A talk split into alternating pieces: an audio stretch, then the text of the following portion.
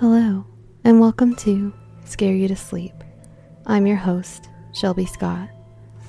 Thank you all so much for your kind words last week about my brother in law.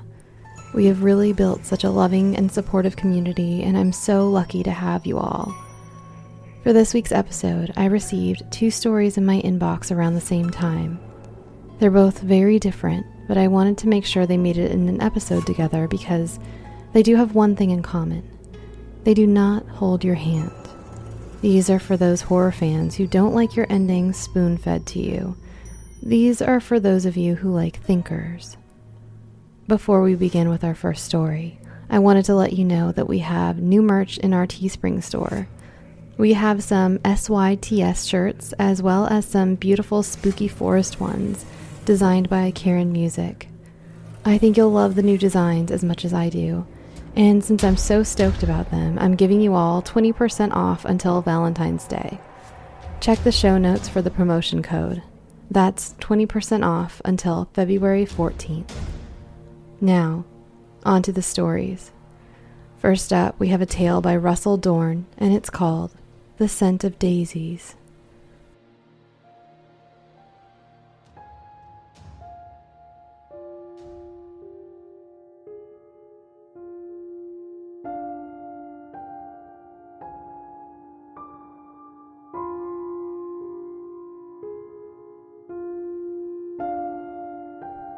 Freshly picked, the daisies looked wonderful in the all white hallway. A little bit of yellow and green was all Julia needed to rid herself of melancholy. When she'd first arrived at the house, she loved the white walls with white trim and the white ceilings. The matching banister and curtains had struck her as elegant. It all felt so clean. As time went on, she found it difficult to think of the place as home. Portraits and family photos contrasted too much to agree with the paint job. They stood out as eyesores along with any artwork Julia nailed to the walls. Mirrors only added new angles of white and reflected her head of thinning white hair. The walls stood bare now. Without any personal effects, one could be wiped away just as easily as a smudge mark on the walls, Julia felt.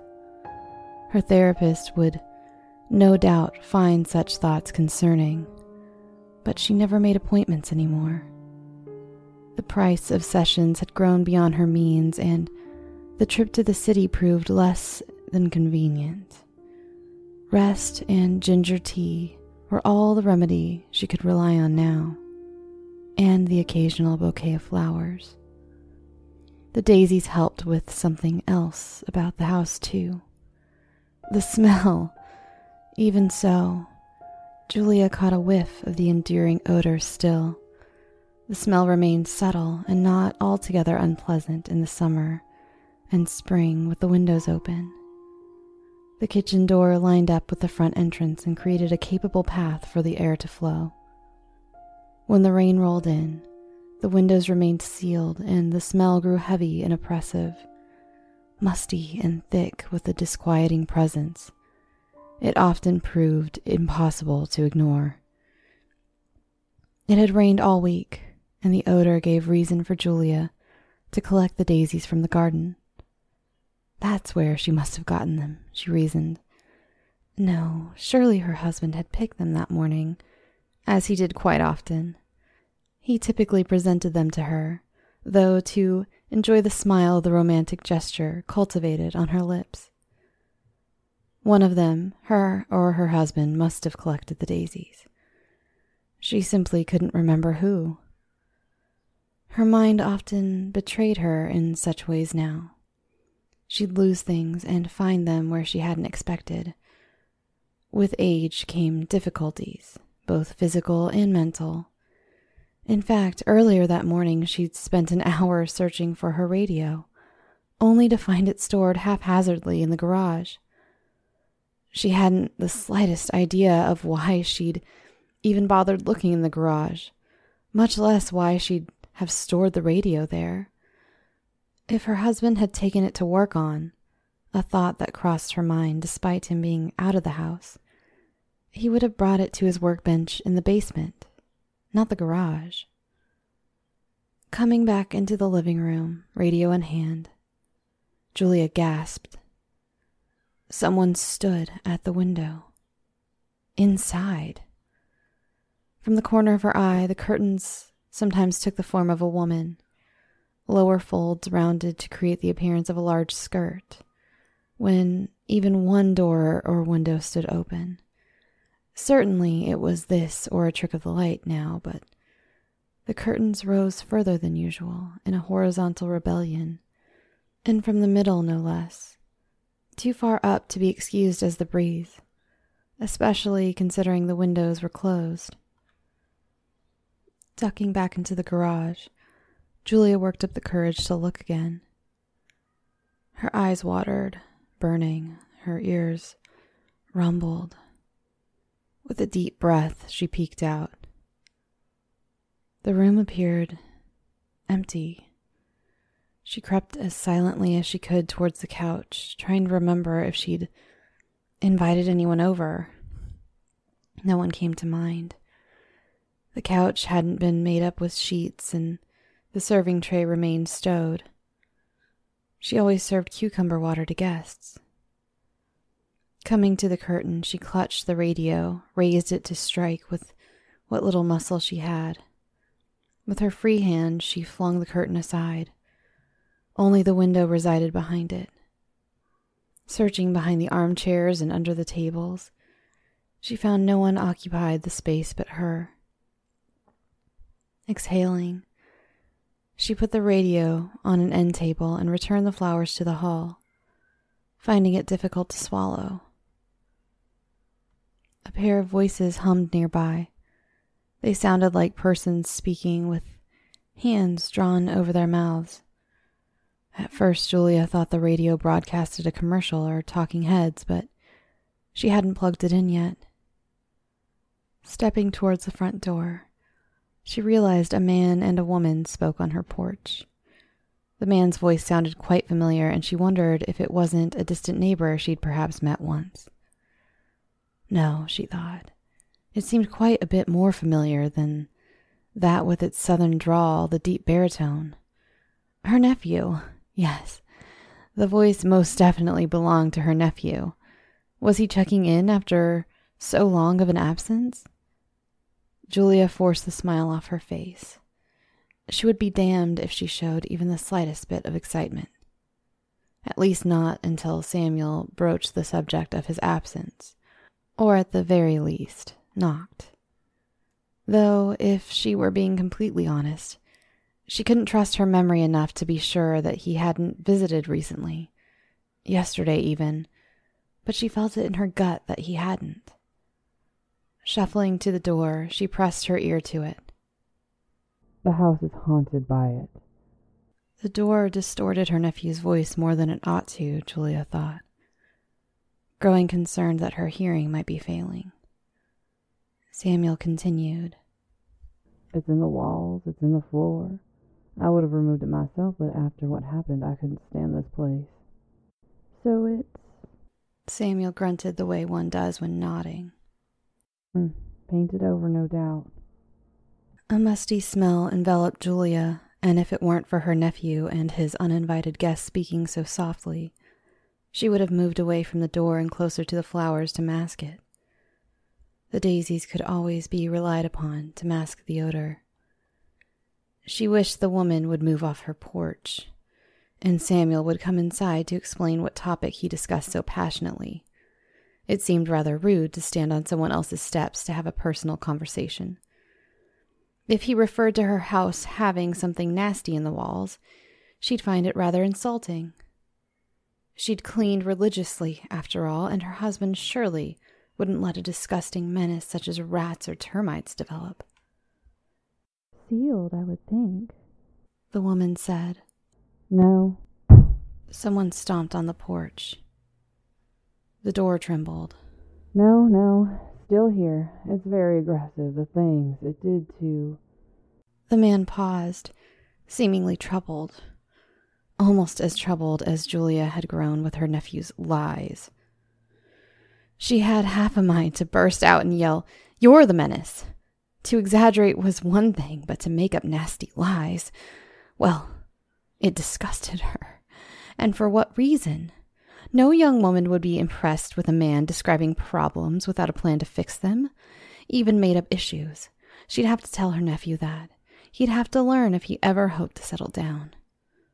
At this point, she lost interest and pulled away from the door. Let them discuss renovations and imaginary ailments if they wished. She had better things to do. They'd move away from her door eventually, or knock.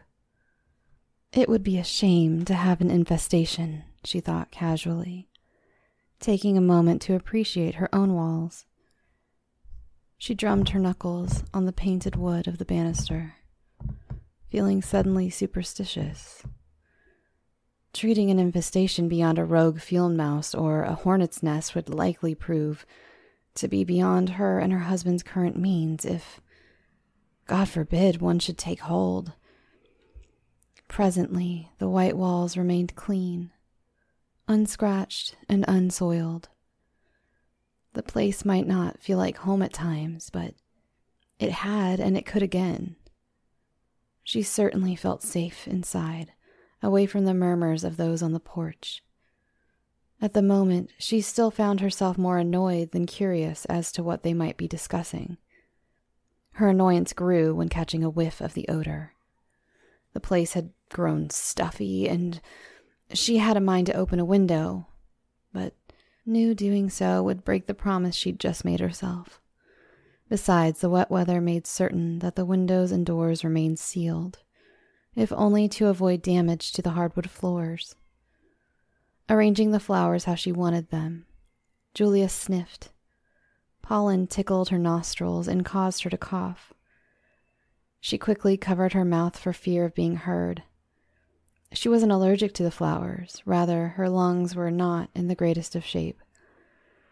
Doctors had insisted the country air would help, but she felt it had done little to improve her well being. In fact, it seemed almost as if her condition had worsened. Though, to be fair, this might have just been the natural course wherever she took up residence. A shriek pealed through the house. For a terrifying moment, Julia feared the neighbor's slaughtered pig had returned to life, wanting gifted slab of bacon back. But she found the tea kettle whistling as she scurried into the kitchen. Though no one with any right to be bothered milled about, Julia felt it impolite to allow the kettle to howl in such a way. Embarrassed, she hurried to remove it from the stove. When she reached for it, though, she realized the kettle had already been moved. It sat upon a cool burner. The whistling died down. After a final weak cry, the kettle fell silent. Julia first sought to find if the kettle felt hot or if she simply imagined the whistle. The steam rising from the spout told her enough.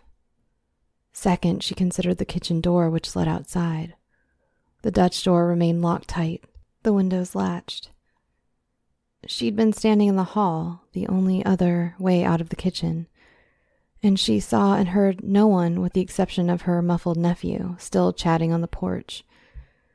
As far as she remembered, he didn't possess a key.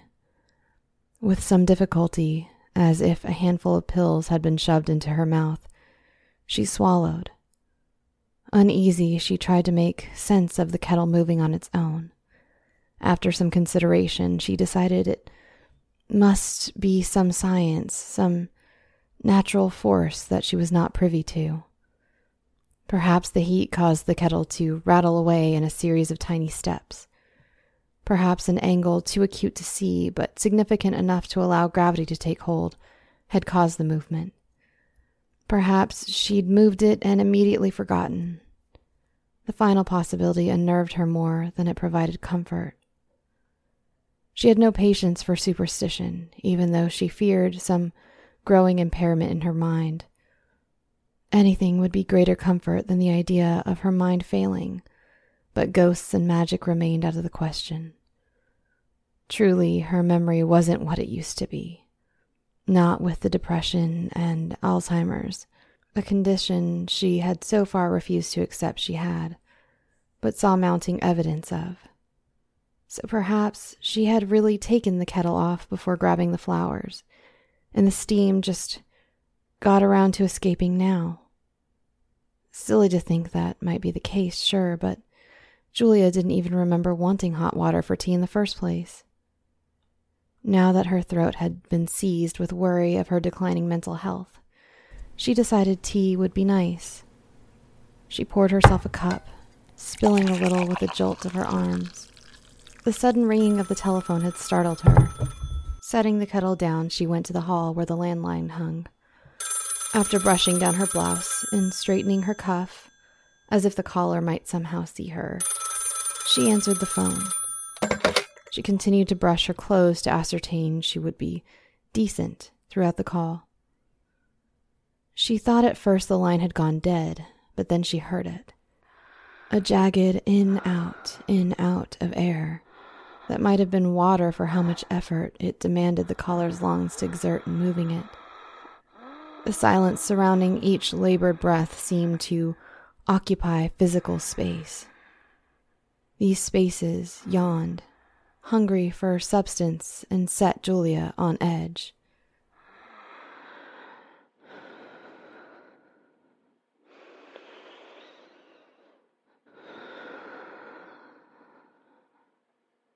Who is this? Answer me, she said, a shiver betraying her otherwise assertive demand. The silence consumed even the rough breathing for an instant before a deep voice whispered, Down.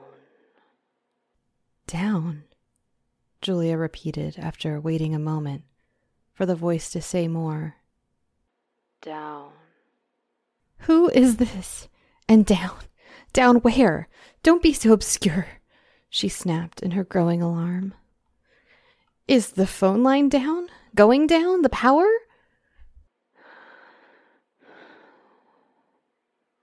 Stairs. A click and dial tone followed, leaving Julia no chance to clarify who had called.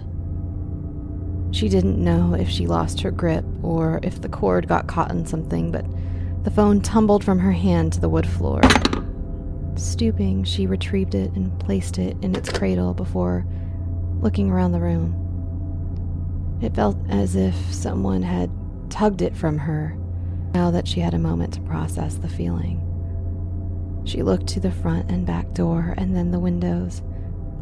The glass of each remained intact the latches secured, but the white curtains had been drawn to allow the daylight in. Had she opened them? She didn't remember doing so.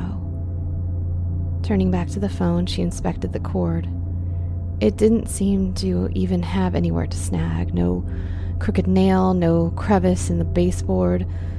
Julia stood barefoot, as indecent as that was, so surely she'd have known if her own heel or toes had caught the cord. It must have been her fingers slipping. Only the basement door now stood ajar.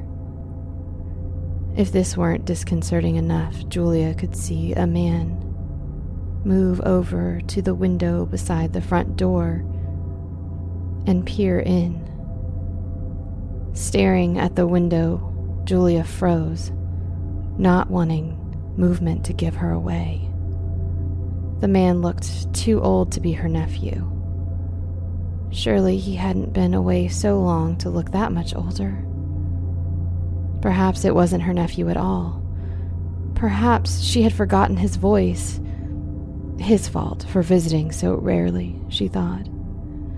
Holding her breath, she thanked herself for her wardrobe choice that morning. The man's eyes passed over her, not recognizing her white shape against the white hallway through the sheer panels that hung between the windows and the drawn curtains. Her heartbeat quickened as she studied the man. His gray, bushy eyebrows made his expression intense, almost menacing, and unfamiliar. A neighbor? An old friend? Her landlord? It had been so long since she signed the lease that she wasn't sure she could be trusted to recognize him. Julia leaned against the hallway wall as he cupped his hands to get a better look inside.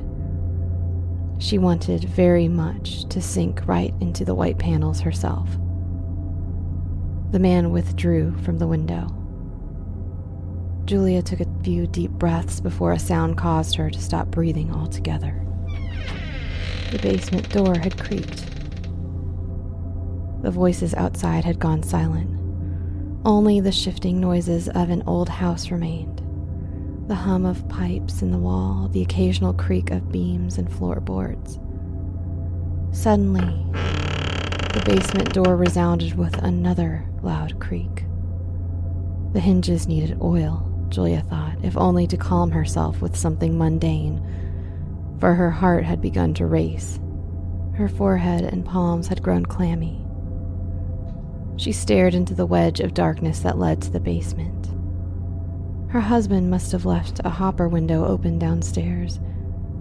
As logical as a draft of wind was, the explanation did little to calm Julia. Inching towards the basement door, she steeled herself. She stepped closer and found herself once again holding her breath. Closer still, she inched. As she came close enough to shut the door, the phone rang again, startling her.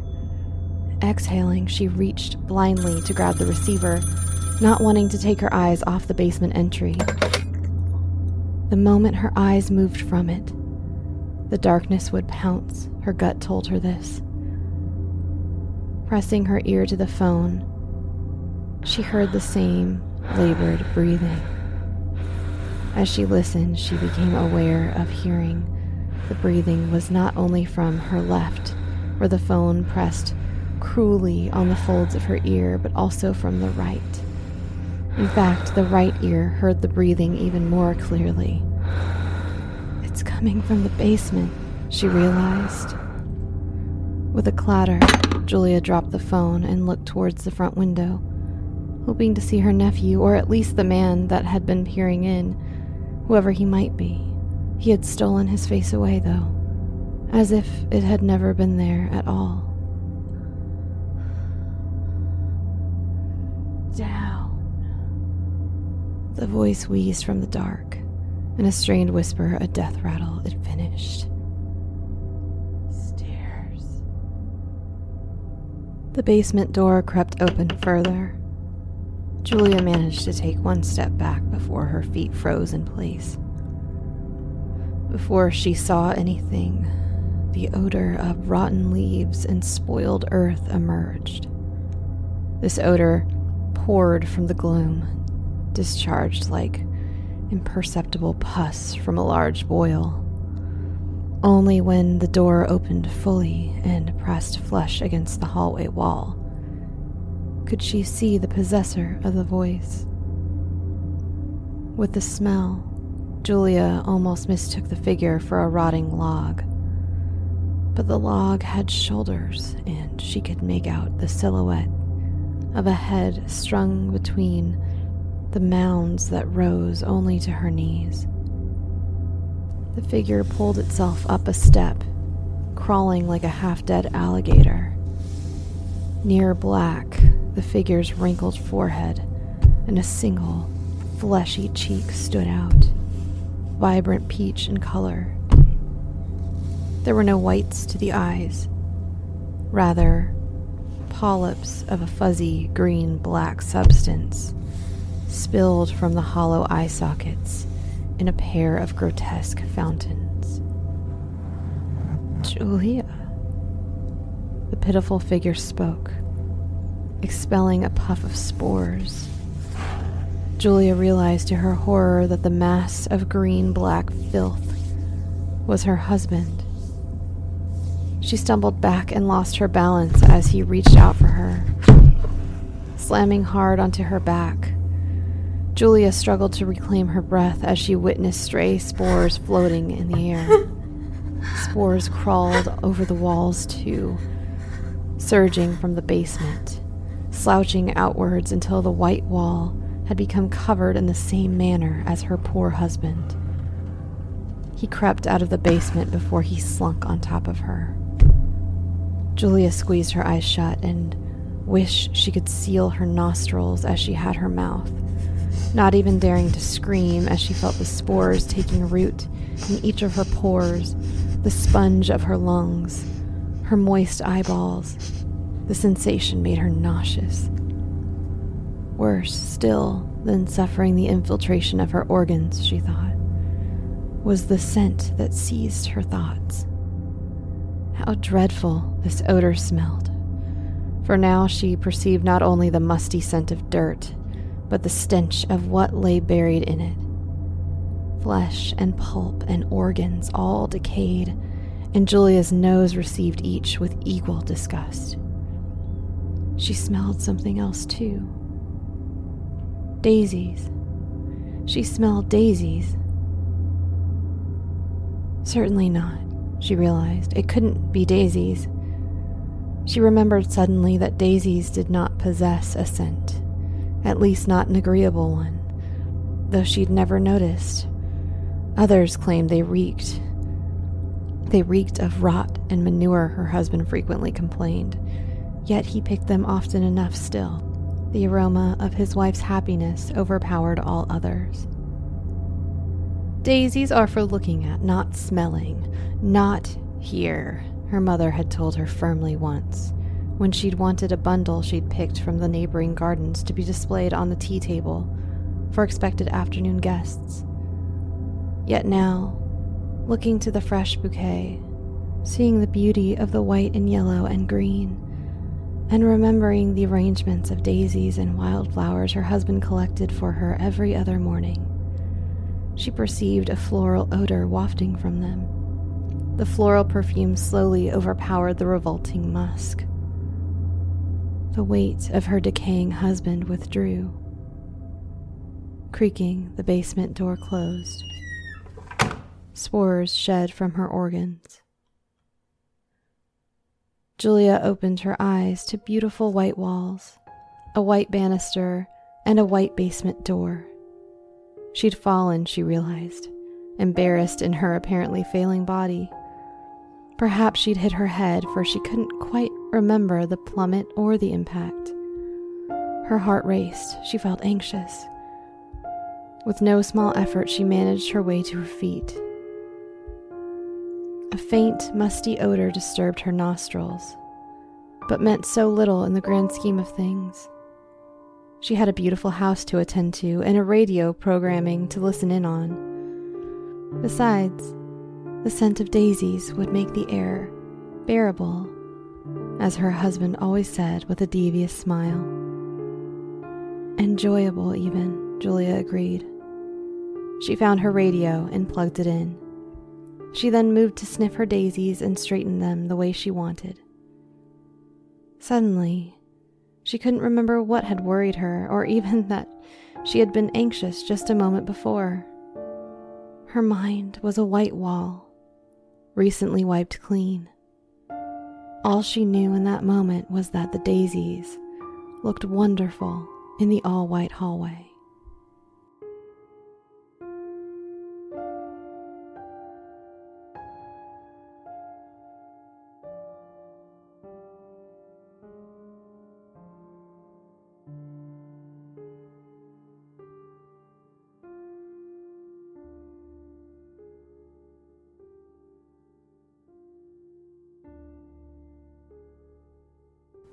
Our next story is called Tall, Dark, and Handsome by Lindsay Hepburn.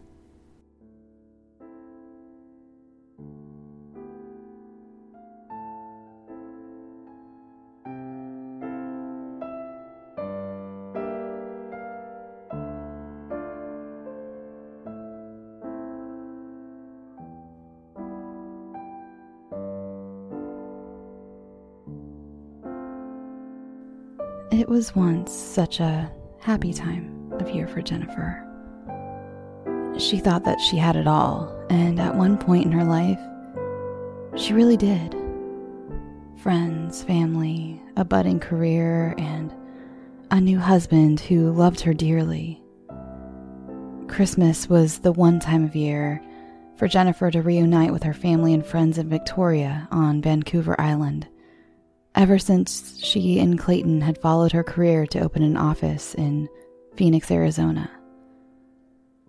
It had now been about nine years since she and Clayton had moved to Phoenix, and the Christmas trip had been less and less enjoyable. Jennifer's friends were all married with children and did not have the time to hang out with her as they once had. Her family had all remained on the island and had become closer than ever in her absence.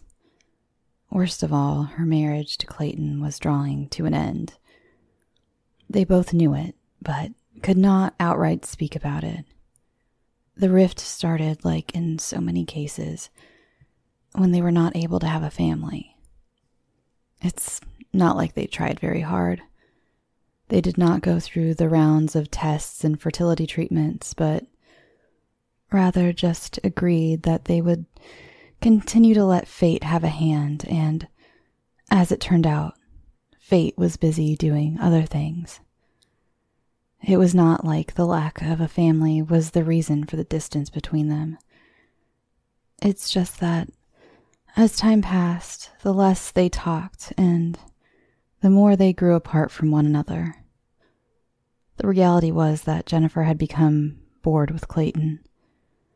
She had inadvertently let her eyes start to wander when she was at various work functions and cringed at her latest exploits while in Vegas last month. She had not told anyone about her brief but passionate encounter with the tall, dark, and handsome man. How cliche. Meeting someone like that in Sin City. She wasn't sure if Clayton had assumed something or was just being his passive self, but this year he declared that he needed to stay in Phoenix due to his work schedule. He worked at a bank, a bank that would be closed for the holidays. Jennifer did not argue about this thinly veiled excuse not to travel to see her family, and was actually relieved that she was able to make the trip home alone for the first time in many years. It was also going to give her time to think about her future. She was also excited that she was going to dust off her old surfboard and try her balance again on Chesterman Beach. Her longest standing and once closest friend Denise, her husband Sebastian, and two children had rented a cabin in Tofino. And Jennifer had agreed to visit them the weekend before the crazy Christmas antics. She flew from the Sky Harbor International Airport to Seattle. She then took the ferry to Victoria it was something about the three hours of the gentle, undulating water that made her feel like coming home. The feeling and the ocean view was what she missed the most living in the desert. It was almost like she could feel the salty air hydrating her sun kissed skin from the inside out. As the ferry rolled over the waves, she started to feel slightly queasy. This time was the first time that she was starting to experience a feeling of being seasick. She had never felt like this before, and attributed it to not having her sea legs. She closed her eyes while standing on the bow of the ferry and let the cool air wash over her. She opened her eyes when she heard the sharp cry and whimper of a small child behind her somewhere. She assumed that some adventurous little one had misplaced their parents while playing on the ferry. But when she turned around to offer her help, she saw that she was alone on the deck. Damn seagulls, she said out loud to no one in particular, as a shiver went up her spine and her stomach rolled. She heard Bertha roll up to the ferry station before she saw her Bertha was the pride and joy of her father. A well maintained 1987 Chevy station wagon. It was a big blue beast that had the quintessential faux wood panels on the side. Jennifer could not help but chuckle to herself that this car was still in action after all these years. Jennifer had two other siblings, a younger sister and an older brother. But of all the children, she was pretty sure that Bertha was her father's favorite. She could see her father's smiling face as he pulled up towards her with their 11 year old family retriever, Cleo, riding shotgun. Her father got out and gave her a big squeeze, asking about the trip and about Clayton. When he opened the passenger side door for Cleo to get out, the dog slunk down on the seat, making no effort to move, and averted her eyes from Jennifer. Jennifer reached in with both hands to ruffle the dog's head and was met with a sharp nip on the wrist. Cleo! Jennifer shrieked as she pulled her hand back. Don't forget who got you out of that pound and who could put you back, she snapped at the dog. Assuming it was some kind of dog dementia, Jennifer forgave her family pet, but made a note not to get too close. Hours later, after she was finished with the greetings from her family, their spouses and their rambunctious children, and they had finished dinner, it was bedtime. Jennifer had offered to read bedtime stories to her nieces and nephews, but they declined. They had acted really quiet since she arrived. The little one, especially strange, almost nervous. Her sister and brother said, almost condescendingly, that the children had not seen Jennifer in a year, and when you were little, a year is a really long time. Jennifer tried not to feel too rejected and poured herself a healthy pour of red wine and went to bed. She put in her earphones and started to play one of her favorite podcasts. She was enjoying the relaxing buzz of the red wine, the great food and warmth of family, even if it was only the adults, when she heard a baby cry. She took out one of her earphones and sat up on one elbow in bed. She listened again for the sound. It was a little strange to hear such a cry when the youngest of her nieces and nephews was three, and what she heard sounded like a much younger cry. She put her earphones back in and took a long, long sip of the red velvety wine. There it was again. A cry. But this time it was an even younger child crying.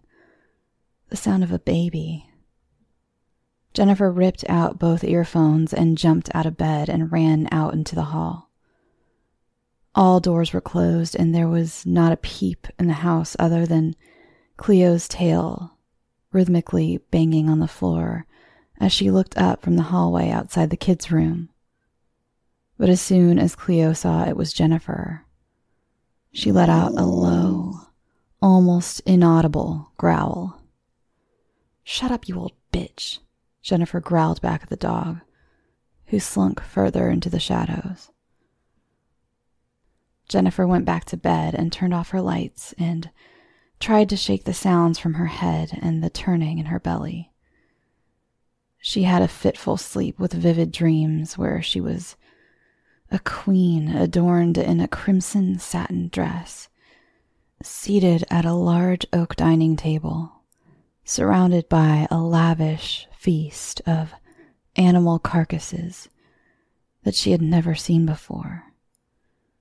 Beside her was the tall, dark, and handsome man that she had shared a night with in Las Vegas. He was eating a large, rare steak, the meat almost blue and the plate glossy with red blood. He locked eyes with her, and she was mesmerized. He had the most captivating amber eyes. They had flecks of gold and brown, which tugged at a memory she could not conjure.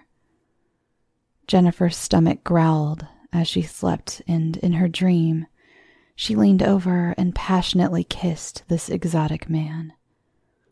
Staring into his eyes and tasting the rare meat on his lips, she became aroused Lying in bed, she allowed herself to give in to this overwhelming feeling of desire.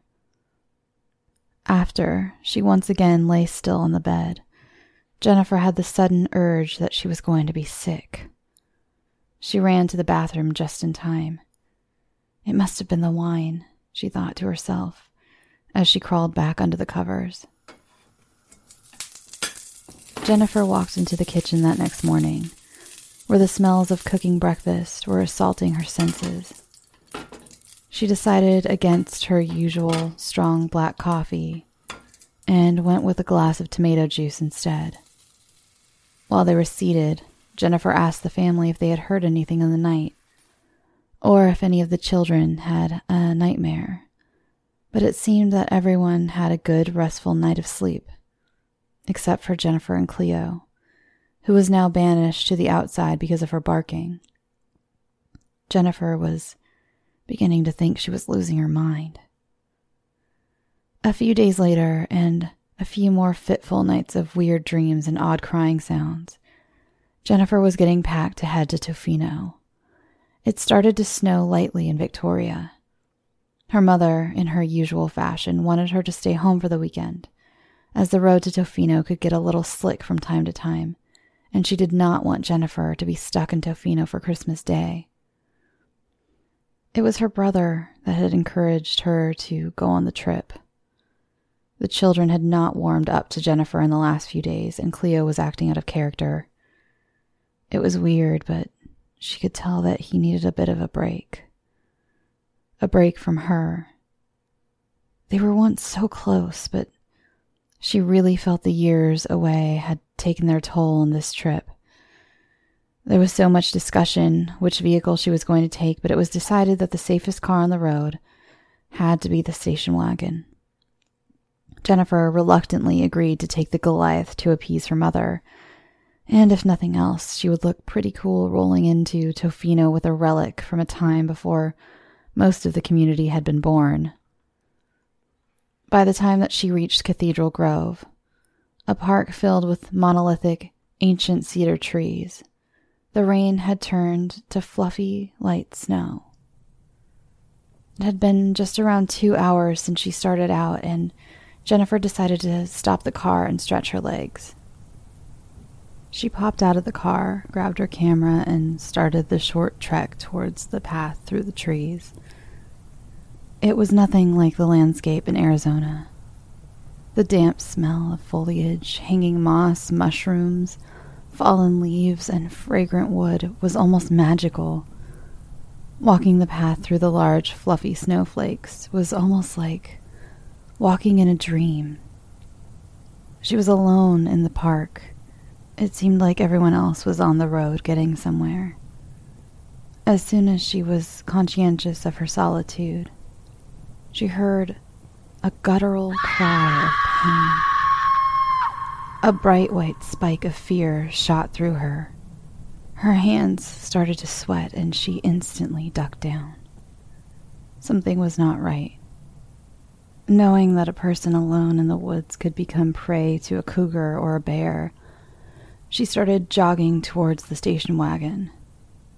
As she rounded the next corner, a large gray coastal wolf was standing in the middle of the path, staring at her with large amber eyes. She froze. She drew in a large breath and waited for it to pounce. The large wolf took a step towards her.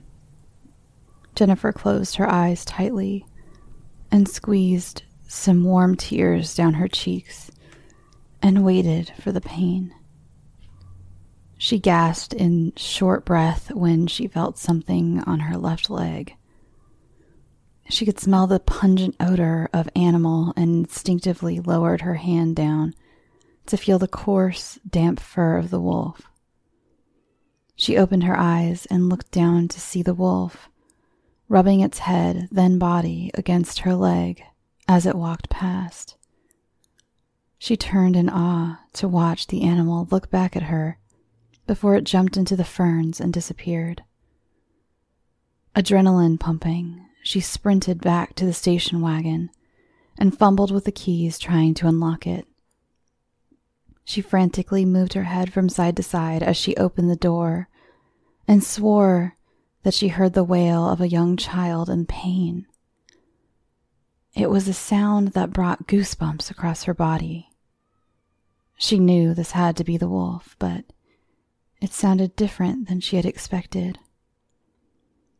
She sat in the car for a moment or two, catching her breath and waiting for her heartbeat to slow.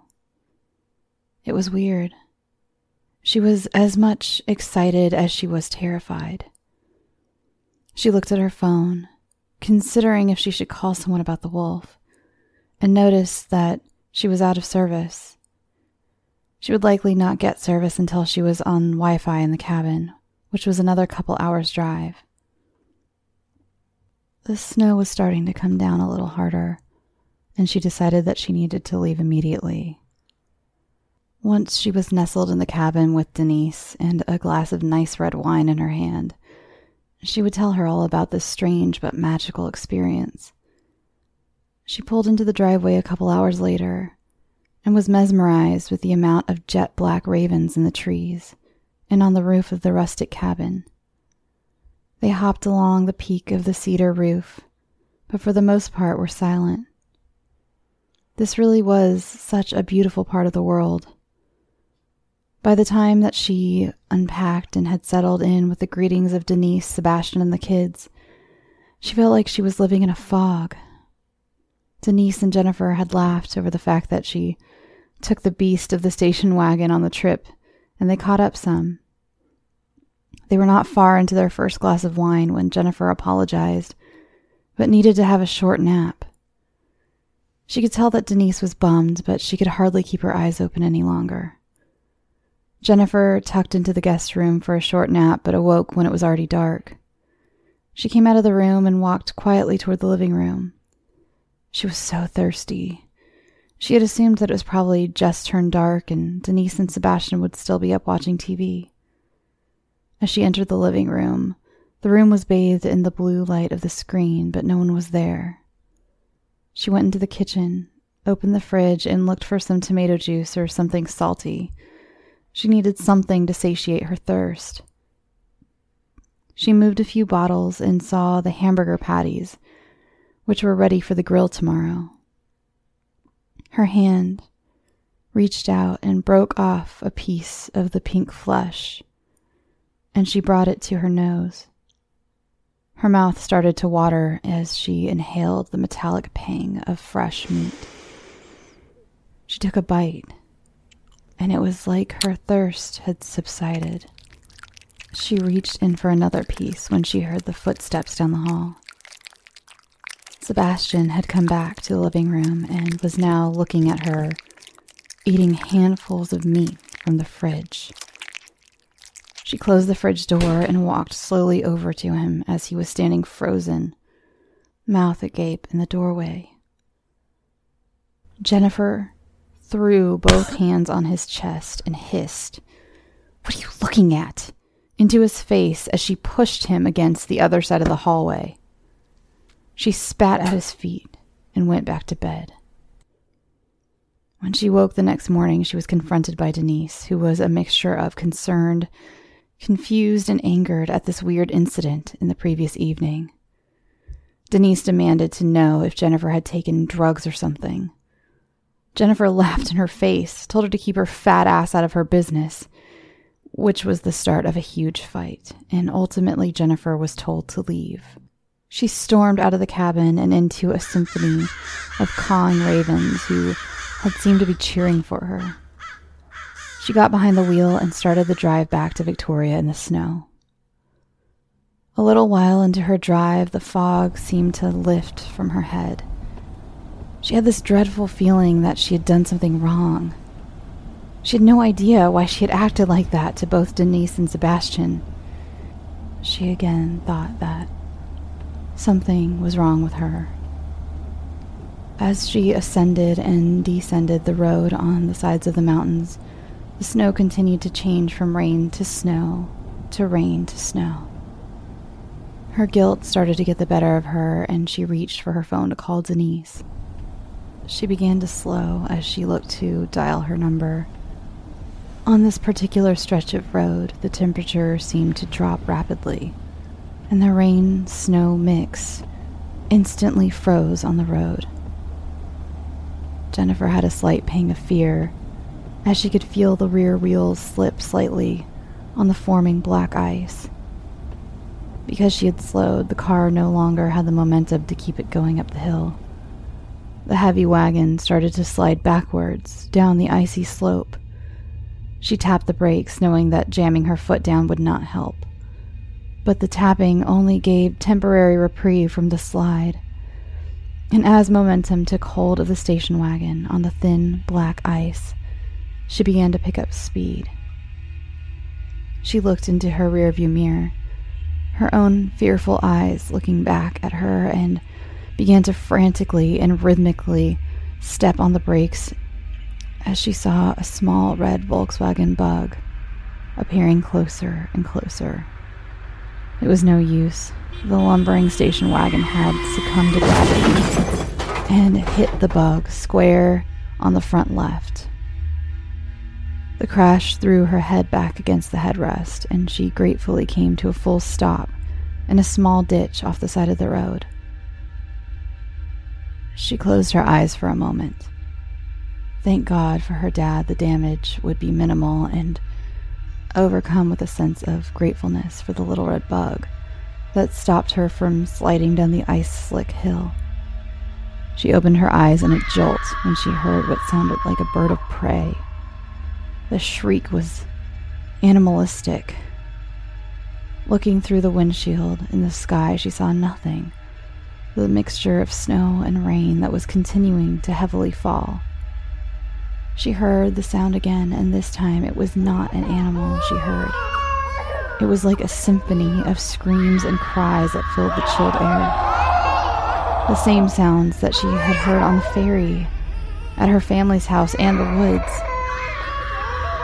Once again, that metallic taste of fear rose in her throat.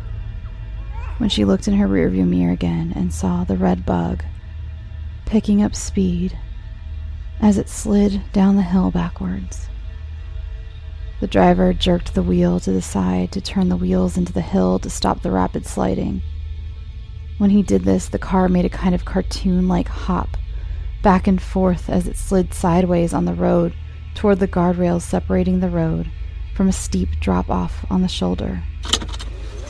Jennifer gasped, fought with her belt, fumbled with the handle of the station wagon, and jumped out.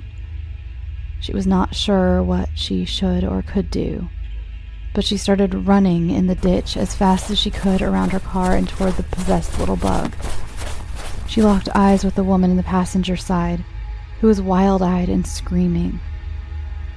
Jennifer's heart was thumping so hard in her chest. She did not let go of the woman's gaze, who was clearly yelling, Help us! But it looked more like she was trying to play charades and cheating by mouthing the words. She could barely make out the shapes in the back seat, but swore she saw a glimpse of her tall, dark, and handsome lover staring back at her with amber eyes.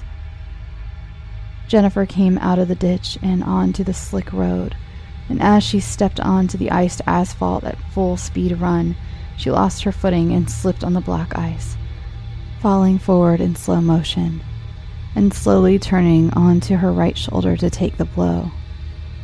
As she fell at an impossibly slow speed and found impact with the road, she heard a bitter metallic sound as the bug passionately kissed the guardrail. It was a high pitched shriek of both metal bending and panic filled voices of the passengers. When she lifted her head again, she was looking at the underside of the vehicle as it began its steep descent down the side of the mountain. She slowly got up, gripped her throbbing and likely dislocated shoulder, and cautiously but quickly moved to the edge of the gaping guardrail. The bug looked like a crumpled ball of red Christmas wrapping. It had come to a harsh stop as it caught on the stump of a giant cedar. There would be no survivors. Jennifer was screaming from the pain and shock. Her hand slowly let go of her arm and lowered to rest on her belly. Her eyes were streaming with tears, but she let out a horrendous laugh which scared her. She could not stop laughing, even when a loud bang startled her and flames engulfed the car. She focused on the back window of the destroyed car and saw the swinging, unmistakable yellow diamond shaped sign Baby on board.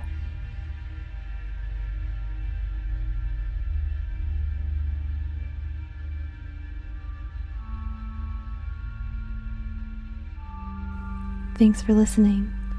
Come visit the Facebook group at facebook.com slash scare you to sleep to discuss this week's stories in our discussion thread.